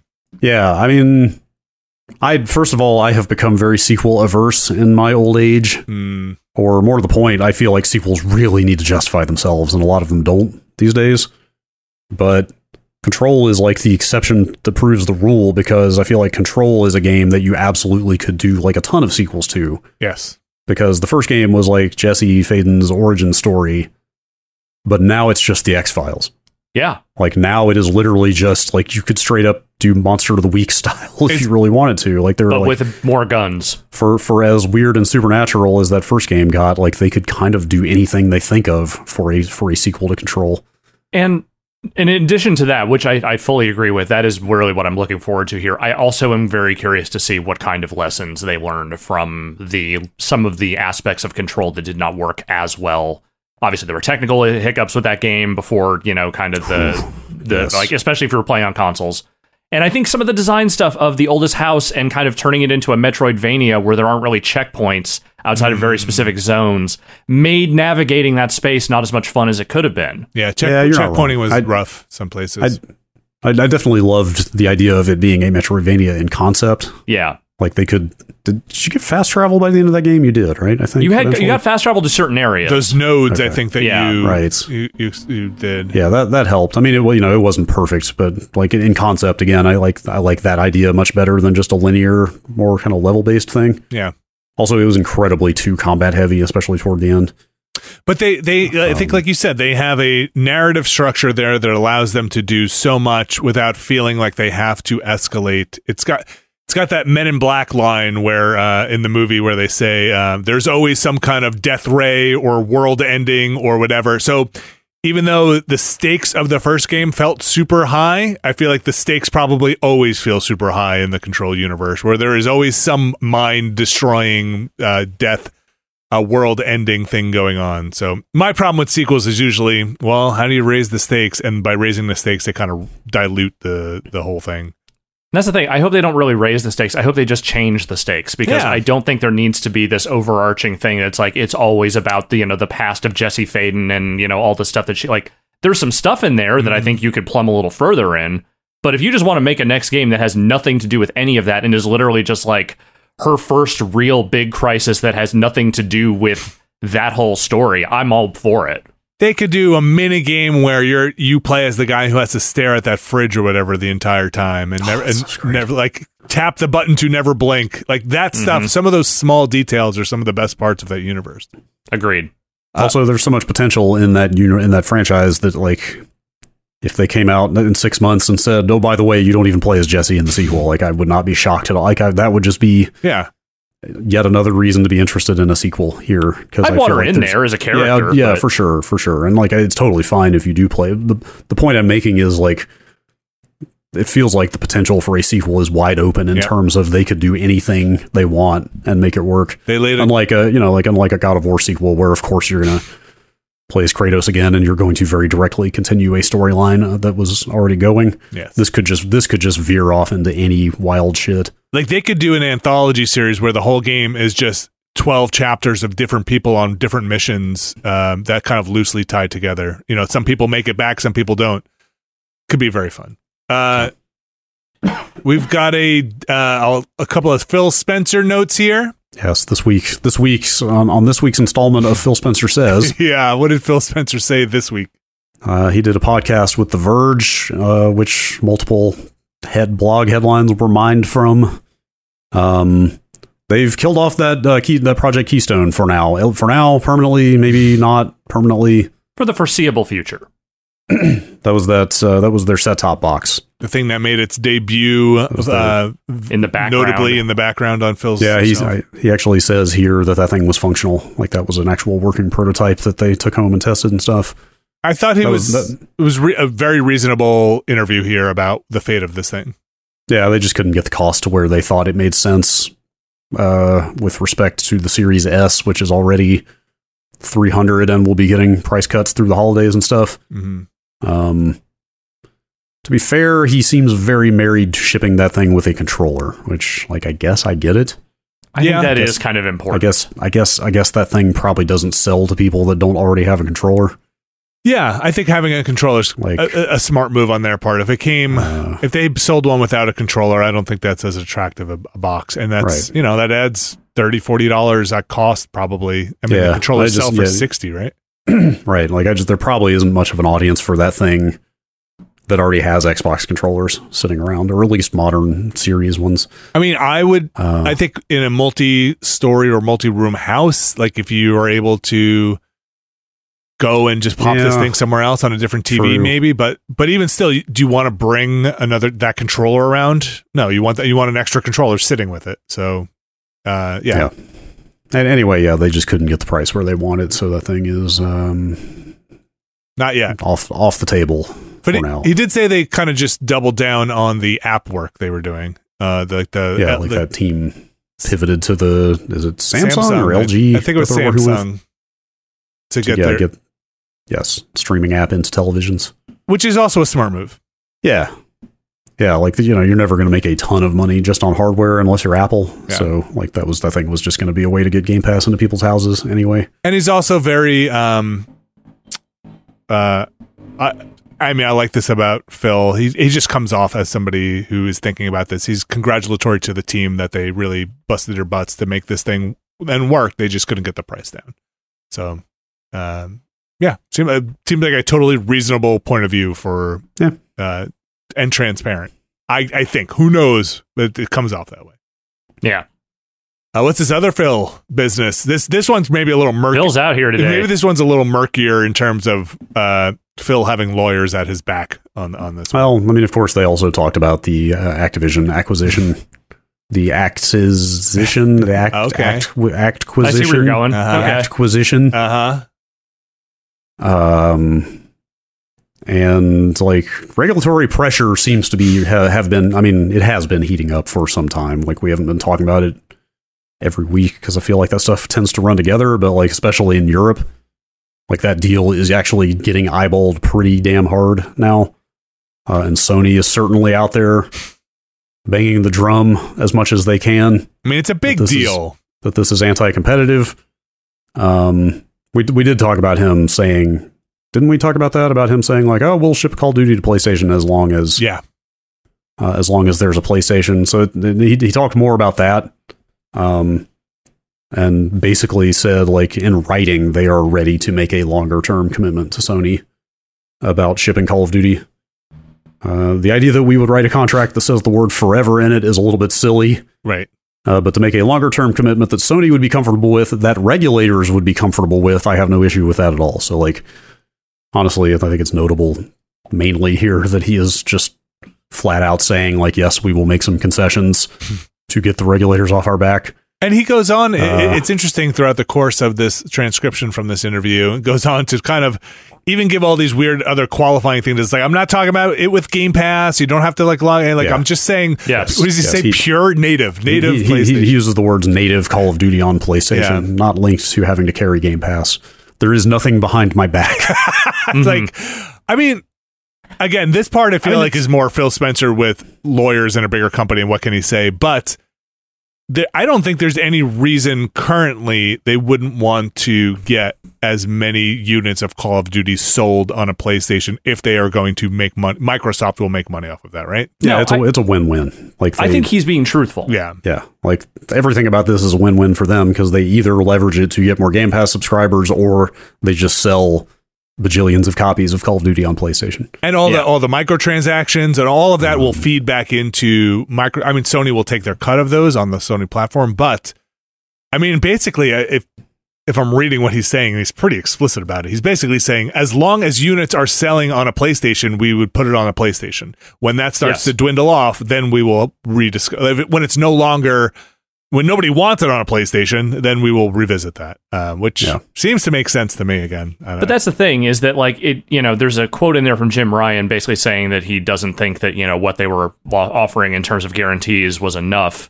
In the end, this is I think this is really about Sony doing everything they can to try and mm-hmm. quash this deal because it's not good for them in the end for them to own Activision. And I don't necessarily blame Sony for going that route, but I think I think the Call of Duty angle is not going to be the thing that gets this deal quashed if it ever actually happens because it just it feel it does not feel like there is actually any real smoke to that fire. Yeah, I mean you can kind of see why Sony is panicking. I mean, pretty much all Sure. of their eggs are in the console basket. It's Like totally they- justifiable for them they- to want to stop this. They they they came very late to trying to diversify their offering. Like they're trying to get into PC now, but mm-hmm. that's kind of it. Like that's the other actually maybe more interesting thing in this whole thing, which like you might roll your eyes at it, but he makes a pretty good case that he he flat out says like, yeah, the Activision, the act, the actquisition. Mhm. He didn't hit my word, not Yeah. his. Uh, Uh, was more about getting King than it was any of the other Activision Blizzard properties. interesting. Like King being the mobile company. yes. Uh, and he made he makes a pretty good case. Like I don't follow these numbers, but clearly he does. That PC and console business has been flat for a long time. Like I mean, hey, big surprise, the mobile gaming space is still growing rapidly. Yes. Like the numbers are massively bigger there and still growing. Uh, and he flat out says like, hey, if we can't, if Xbox cannot become relevant in the mobile space, it's not going to survive.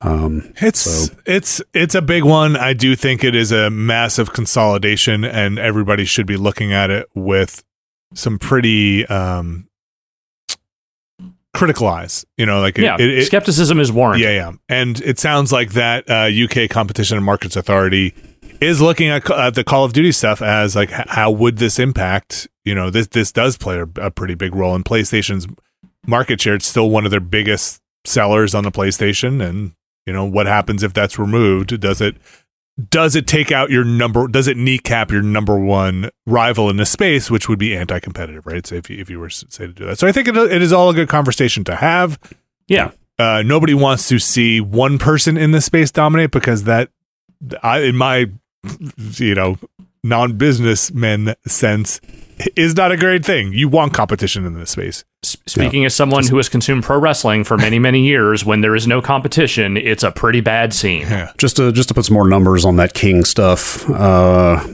King's um, monthly active users in September were 240 million Uh huh. versus 31 million for Blizzard and 97 million for Activision proper. So Okay. Like like like again, hmm I mean, make whatever argument you want about how much you can like monetize and convert some of those mobile players Yeah. uh, versus what a, a like a World of Warcraft subscriber pays or whatever. But still, you know, when the number when the disparity is that big, and he's saying the bigger number keeps getting bigger, and the smaller numbers kind of stay where they are. Yeah. Like it's not hard to believe that he's pretty serious about this mobile stuff. I mean, but but that Um, also is you know still massive consolidation, regardless of Yeah, the- no, no, yeah, that- yeah. that's just Yeah. you know, I just I, I I do pretty much take him at face value here that right. that uh They're bigger 'cause, you know, a guy- a guy at his level has to think very long term. Yeah. and like on some level, I'm amazed that Call of Duty is still hanging on to the degree that it is. yeah. um, especially after the last couple of years. But then it came roaring back this year, so who knows? But but yes, like Xbox is not like a cool young person's brand necessarily No. to me. I don't know about you guys, but like it's kind of not surprising that the Xbox name is not necessarily huge in the spaces where like younger younger and also very much older people are playing games. That's the thing. I don't think any of the major console makers have that kind of cachet these days. Not, like not I just, really. PlayStation maybe still has a little of that hanging on, but by and large, I think that all of the console makers have a degree of old attached to them. Yeah, for sure. Nintendo probably is in the best best space for um, at least judging from my personal experience with my kids, just because the games they put out are still focused in that range. of, Right. You know, Pokemon and and stuff like that. Uh, Mario plays. You know, Mario and Mario does indeed Yeah, play. Mario likes to play. Mario play. Uh, Brad. this Witcher news. Hey, it's coming out. The Witcher 3 Yeah. uh, current gen upgrade is finally coming out on PS5 and Series X next month on the 14th. There you go. Hell yeah. There you go. I kind of want to check that out. So if you own, uh, that's going to be released standalone, but will be a free update if you own the game on the PC, Xbox One, or PS4. I assume you will get the upgrade on the platform you own it on. I assume that has to be Yes. okay. Yes. Definitely. definitely. Uh, but it will be standalone if you never never been a better time to get into The Witcher Three, I guess. Uh, Yeah, they're adding a bunch of stuff to it. I, I I knew this previously and forgot about it, but they're adding like a bunch of items that are inspired by the Netflix show. which I have not example, watched. Uh, so. Um, I, I enjoyed the first season well enough, and then we never got back to it. And now that Henry Cavill is leaving, I'm like, eh. oh, maybe I did watch the whole first season. I it kind of blurred together, but maybe that's also where I stopped. How many? The third season is going to be the last one with Cavill, right? Yeah, yeah. okay. Um, Uh, anyway, I I kind of I, I don't know. I kind of want to. I mean, I fell off of Witcher three for a reason, but I kind of should I just pick up my save from twenty? I've got a seven year old save in that game. I would probably just start over. I was I was pretty I was somewhere fairly deep into Novigrad when I stopped playing it. Okay. Yeah, go, go jump in. Ah, you know what? Probably start over because you might see some. Ah, new, maybe you'll get some new stuff. kinda- Were kind of- I to st- boot this back up again, which I will not be doing in the immediate future, I would start over. Ah, you know, I like to get the character density in that city. Maybe a good way to put the ray tracing in this to the test. Oh, yeah. how Good well point. runs. Good point. There you go. Uh, Brad, tell me about this Nintendo repair stuff. This one was a weird one, but I think this is this is hilarious. okay. Nintendo in Japan has instituted a new policy uh, whereby they can deny warranty or repair and replacement service to people who harass the customer service representatives doing the work. So why don't you read down the uh, the kind of bulleted list here of the what they can refuse or b- Uh, based on what so they can refuse. Intimidation or threats, Uh-huh. insulting or denigrating remarks, invasion of privacy, uh, excessive demands, um, such as excessively for a free repair when the warranty has expired, which so it's Uh, very like- specific. some some of these maybe are a little bit of a gray area of just like angry customer, not necessarily harassment, although Uh-huh. anything can be harassment if you won't fucking leave it alone. Uh huh. True. Um, demanding an apology from Nintendo or its staff without reasonable cause. That one, hmm, Yeah. Mm, This sound okay. another highly specific one. uh, excessively repeating the same request or complaint. And like honestly, this one, defamatory comments on social networks or websites. Yes, like that one. that's That's interesting. That is yes. Oh, you forgot the last one there. Low review scores. Uh, Ah. yeah, I'm kidding. Yeah, what what there. qualifies as defamatory here? Did you call this game uh, a piece of trash? And now my it bricked my Switch, and now I want to. I can't believe the frame rate on Breath of the Wild bricked my Switch. Repair it. Like, don't harass people. That's That's that is the aspect of this I absolutely agree with is that yes, I I think people who harangue customer service representatives who in generally speaking do not have the power to actually fix the thing you are haranguing them about, they are just here to take your complaint is shit behavior. It is okay. So imagine this scenario, and I don't think this is just devil ad- devil's advocate because we've all seen stuff put in place that maybe goes too far. I'm going to say Vinny has a bad customer experience with Nintendo. They won't repair, like, I don't know, drifting Joy-Con, let's say. Mhm. I go on Twitter and say, um, Nintendo Nintendo's refusing to repair this. Uh, this is BS. Nintendo's refusing to repair this thing. I just bought this Switch. Does that count as going out there and um and now they say, well, we're not going to repair your thing because of this uh, uh thing you put on social media. I I know that's not in the spirit of what they're saying, but I worry that it might be taken to those kinds of extremes.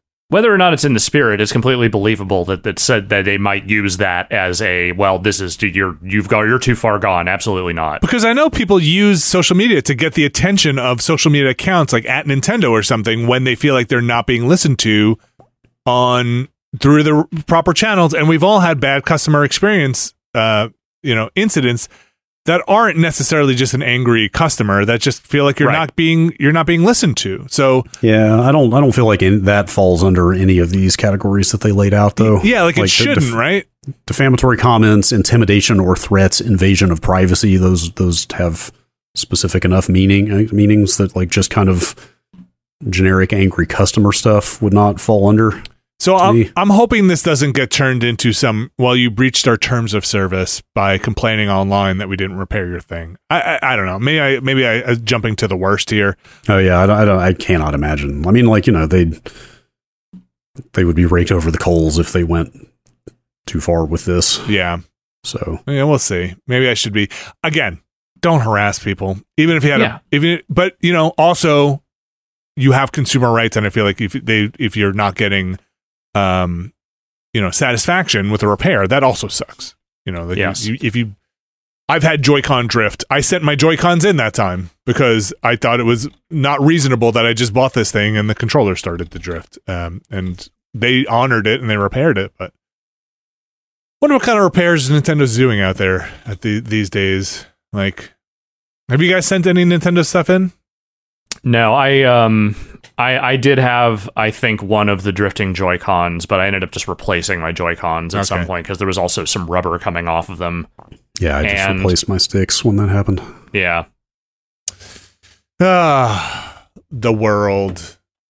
Um, finally here, Batman. Yeah, I'll let Alex take this one because I think he's the closest to this one. Yeah, so uh, as of last week, uh, Kevin Conroy, the voice of Batman from the animated series, the uh, the Arkham games, a whole host of things where Batman is prominently featured and does not require a live action actor, though he did actually portray a live action Batman in one of the WB series. Huh. Uh, he was like an alternate dimension Batman that showed up for an episode.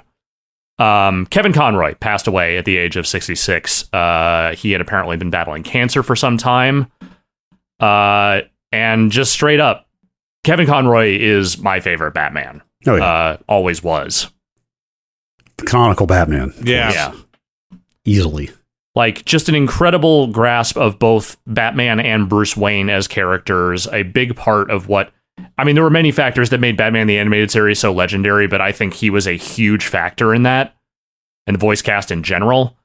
And you know, it's just it's like I don't know, man. Celebrity deaths like don't necessarily gut me the way they they they used to when I was younger, but like this one hit Hmm. because he was just such a vital part of a very specific part of my childhood. And that show was something, you know, I still hold in regard as probably one of the best animated shows ever made. He also seems to be well regarded as genuinely a very kind person. Oh yeah. So that that helps. Like, you know, did a great job and also a proper human. Which, totally. Uh, it's good. I agree with you. Like his voice is always jarring when it's not that bad. When it's not Kevin Conroy. Yeah. If especially in portrayals like video games, like e- even in the most modern Gotham Knights one, it's not him, and it's, it's just something off about it. Yeah. Some big shoes to fill. Indeed. Uh, if you um, we did uh, uh, what was the game he was in? We did it on the Friday stream, right? It was the Adventures of Batman, and Robin for the Sega CD. yes, yes, a, a whole bunch of uh, the animated uh, series stuff in that game. If you wanted to check out Kevin Conroy pre Arkham uh, stuff on video games, but it's really it's really just mostly the animated stuff that Yeah. they're just lifting, which is just a, such a great show. I said it on the stream and I'll say it again. If you have not uh, checked out the uh, Blu ray set of the Batman animated series, it is one of the better collections of shows from that era out there. I might go pick it up, and and I, I bet my kids would like it. Like it's It- it's it- a it's a show that always felt like I don't want to get too much into the animated series, but it's a show that always felt like you were wasn't talking down to kids. You know, like was Totally. was like respected that you can handle this. Uh, yeah. And and like had a maturity about it, but was still super engaging. Yeah, it was still exciting. Like it still had plenty of, you know, action adventure in it, but like also it had a way of treating especially its villain characters as something more than hmm. just a foil for Batman. You know, like they're especially the more tragic heroes like Mr. Freeze and Clayface, like I feel like there's some real nuance to those characters that you don't necessarily see in a lot of other Batman media outside the comics. Uh, Kevin Conroy, rest in peace. Indeed. That is going to do it for the news here, and that's going to lead to the wrapping up of this here show. Before we exit, though, I want to remind folks that we have the Watchcast ongoing, and you can keep up. We are deep into Star Trek. I think last time, Alex, you said when we went to record, we're about halfway through Star Trek season one. Yeah. More than halfway now. More than halfway. If you're keeping up with the show on the Patreon, next week we will have uh, Squire of Gothos and Yes. the or, Arena, not the Arena. Arena. Two fun episodes uh, that you want to enjoy. You can catch the Watchcast, the show where we talk about the show, not watch it with you together. We talk about the show. You can Yes. catch that wherever you get this, whether that's on the Patreon or some of them podcast apps you might have. I don't know what you're using over there, and there's a whole lot of them. Hopefully, the markers work. Uh, you can catch those over on the Patreon as well. That is patreon.com slash nextlander. Uh, you can join the thousands over there who love Nextlander, and you can find a tier that's right for you. Starting at five dollars uh, over there, supports everything we do, whether that's this pos- podcast, the Watchcast, the Ramblecast. Never been a better podcast. Whew, the streams, all of that stuff is supported So many. uh, by patrons and by people who watch and enjoy our content and get the word out there. There is a tier though on that Patreon that gets their names read on this here show. And Alex Navarro, Yes. do you have those mysterious benefactors ready to be read? I sure do. Our mysterious benefactors for this week are John Richardson, Vornak, Vinny's Giant Booga Boogas, Kelly F., James Smith, Brian Lucier, Skywarp, John Hubbard, Sean Miller, Brad's Midsize Hoodoo Voodoo, Evan Cook, Mark Wilhelm, JM, Jerry Lee, Gary Pejsky, Robert Fisher, John McInnes, Bunny Thorpe Snowfall Crimes, Thomas Lynn, Jad Rita, Statics, Andrew Jackson, Razgriz Tell Me More About Alex's Soft D, Brian Murphy, Trevor and Adrian R, Kevin Villado, Randy Duax, Andrew Teepkin, Alex Wu, It Me JP, Matt Clements Jr., Edward Cheek, Andrew Slosky, Michael Jonathan Black, Steve Lynn, Matthew Herrig, David Campos, and Tyler Treese. Thank you to all our mysterious benefactors for this week, and thank you to all of our patrons and everybody who has been supporting us. I can almost say it now. Over the years, We're very close to the years, plural. Uh, thanks everybody again. Keeping, I don't know, keep. I was gonna say keeping independent game coverage alive. Is that true? I guess we are independent, really. To some Spirit degree. 76. yes, keeping the spirit of 76 going. Uh, thanks, everybody. You, you, you couldn't do it without you, and we mean that honestly. Couldn't do things like our Scrap Mechanic stream, which we uh, conquer the trials of Scrap Mechanic. That's from this Monday. We've got a grab bag coming up on Thursday. I will not be there, but Alex and Brad, you two will be grabbing some bags uh, on Thursday's stream. Friday, Friday, I'm excited for. Friday, we're looking to get into some dark pictures nonsense. Uh, the new one coming out. Abby is looking to join us. That should be a really fun stream. You can come join us on on Friday at 1 p.m. Eastern. 1 p.m. Yes. Eastern for that new Dark Pictures. They're always fun. Always good to see Abby. Can't wait. A great combination, if I dare say so myself. Of course, the Watchcast. Ooh, I got a little Irish lilt there. Of course, the Watchcast, the Ramblecast. Mm-hmm. Of course, the I Want to Watch cast. Oh, what is that? What is Finnegan! Fit again. Apparently, there's a Finnegan reference in Mystery Science Theater people were talking about. Yes, that, there uh, was a bit that I forgot about. There's one of their interstitial bits where Finnegan just shows up and starts beating up Mike. That's pretty good. Um, find out all about that on the Watchcast, do uh, treat yourself there. Thank you, Brad Shoemaker. Thank you. Thank you, Alex Navarro. Thank you. We'll be back next week.